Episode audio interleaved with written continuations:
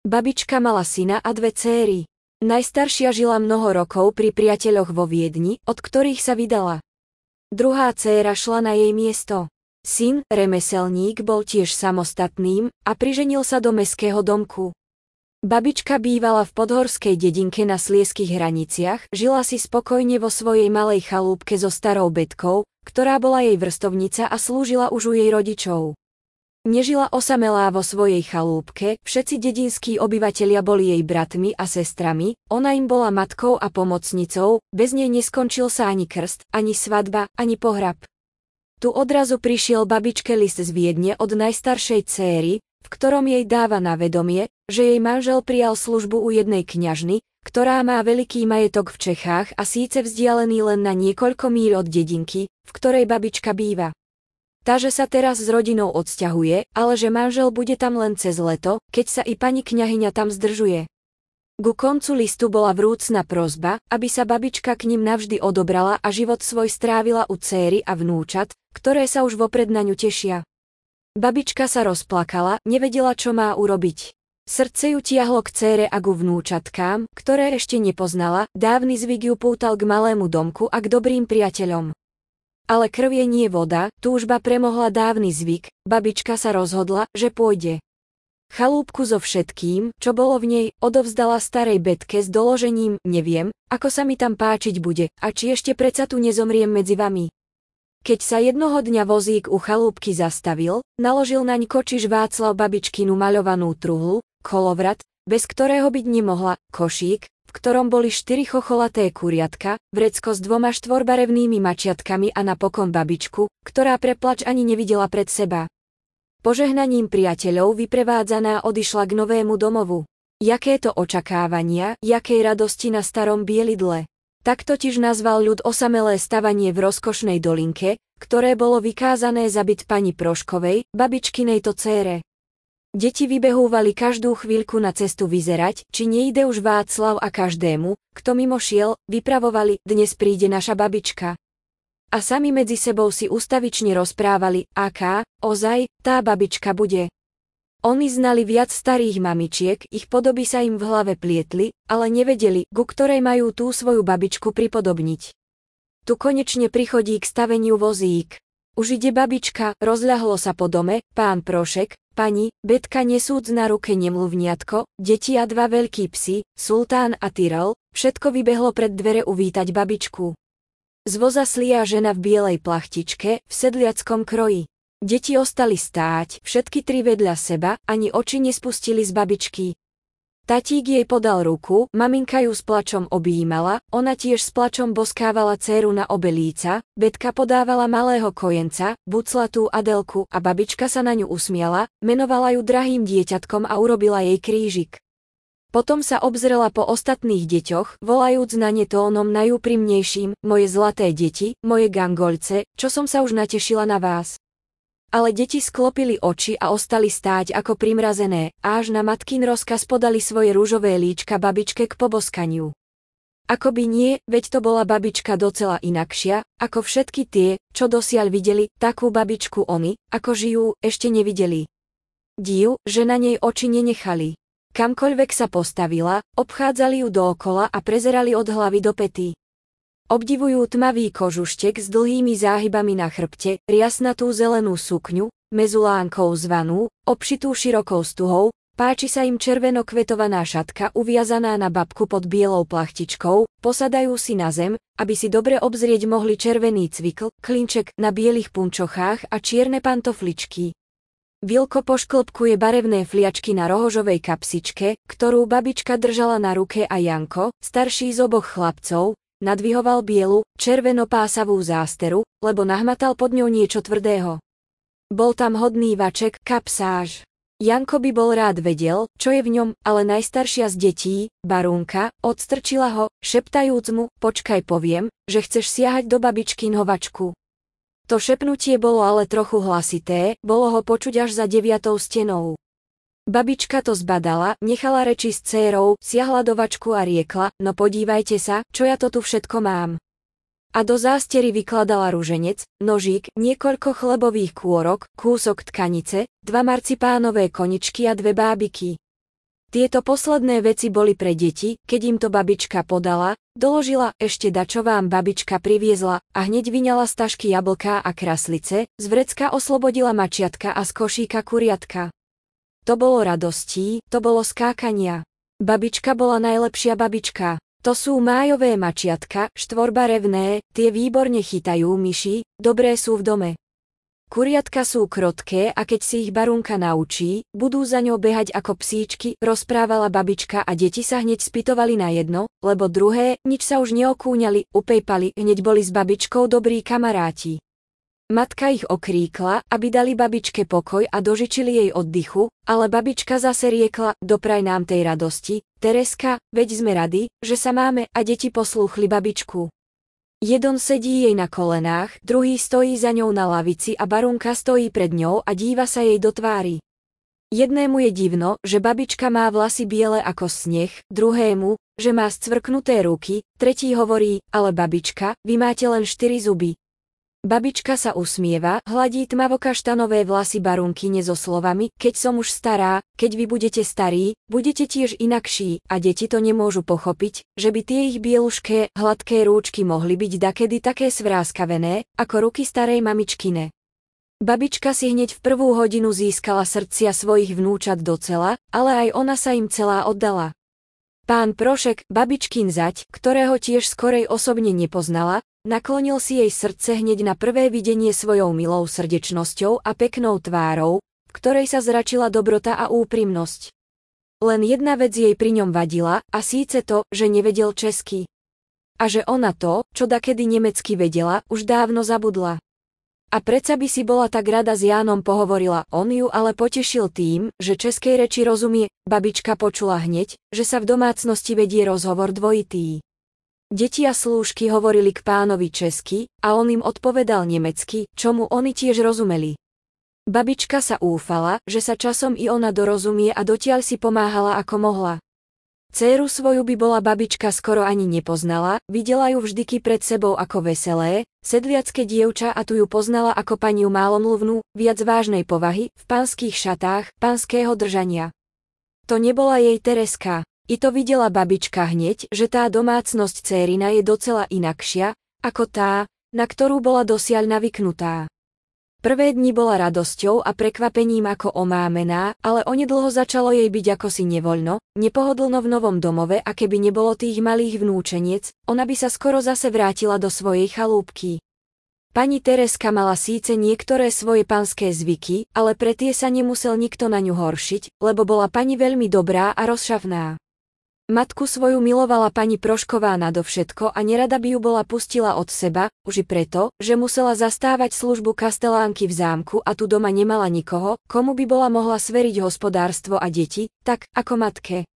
Nebolo jej teda milé, keď zbadala, že sa babičke knie u nich a ona hneď aj spozorovala a uhádla, čo vlastne babičke chybí. Jedného dňa povedala pani Tereska, ja viem mamička, že ste zvyklá práci, že by sa vám knelo, keby ste mala celý deň len s deťmi chodiť. Ak chcete priasť, mám na pôde ľanu, budeme ho mať hodne, ak sa nám na poli vydarí. Ale najmilšie by mi bolo, keď by ste si nesťažovala prizrieť trocha ku hospodárstvu.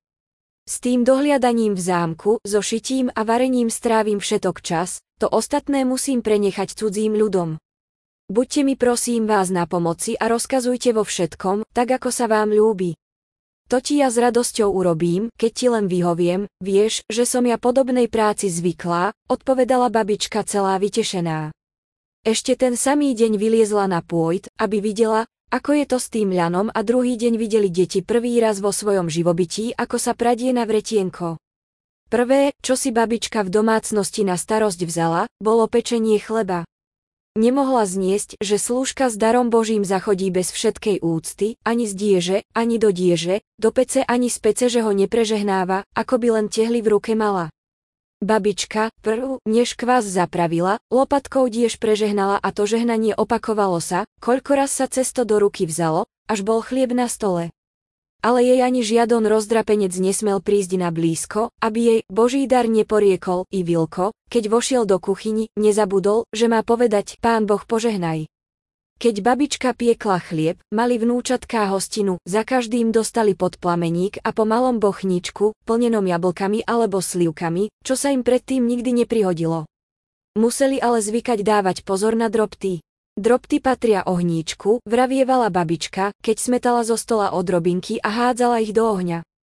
Keď ale niektoré z detí udrobilo chleba na zem a babička to uvidela, hneď mu kázala omrvinky sobrať a povedala, po omrvinkách sa šliapať nesmie, to, vraj, duše v očistci plačú.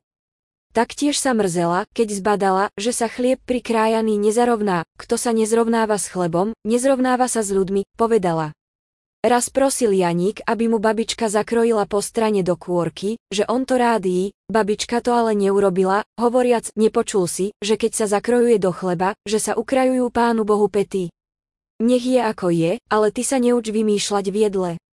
Kde aký kúsok chleba ostal ležať, i kôrky, čo deti nedojedli, Strčila babička do kapsičky, ak sa trafilo ísť okolo vody, hodila rybám, rozdrobila mravcom, keď išla s detmi, alebo vtáčkom v hore, skrátka ona nezmarila jediného kúska a vždy napomínala, vážte si Božieho daru, bez neho je zle, a kto si ho neváži, toho Boh ťažko potresce. Keď dieťa chlieb pustilo z ruky, muselo ho poboskať ako na odprosenie, taktiež, keby bolo kde ležalo zrnko hrachu, zodvihla ho babička a vyznamenaný na ňom kališok z úctou poboskala. Všetkému tomu priúčala babička i deti. Jestli ležalo na ceste husacie pierečko, babička hneď naň ukázala hovoriac, sohni sa, barunka. Barunka bola často lenivá a riekla, ale, babička, čo je po jednom pierku?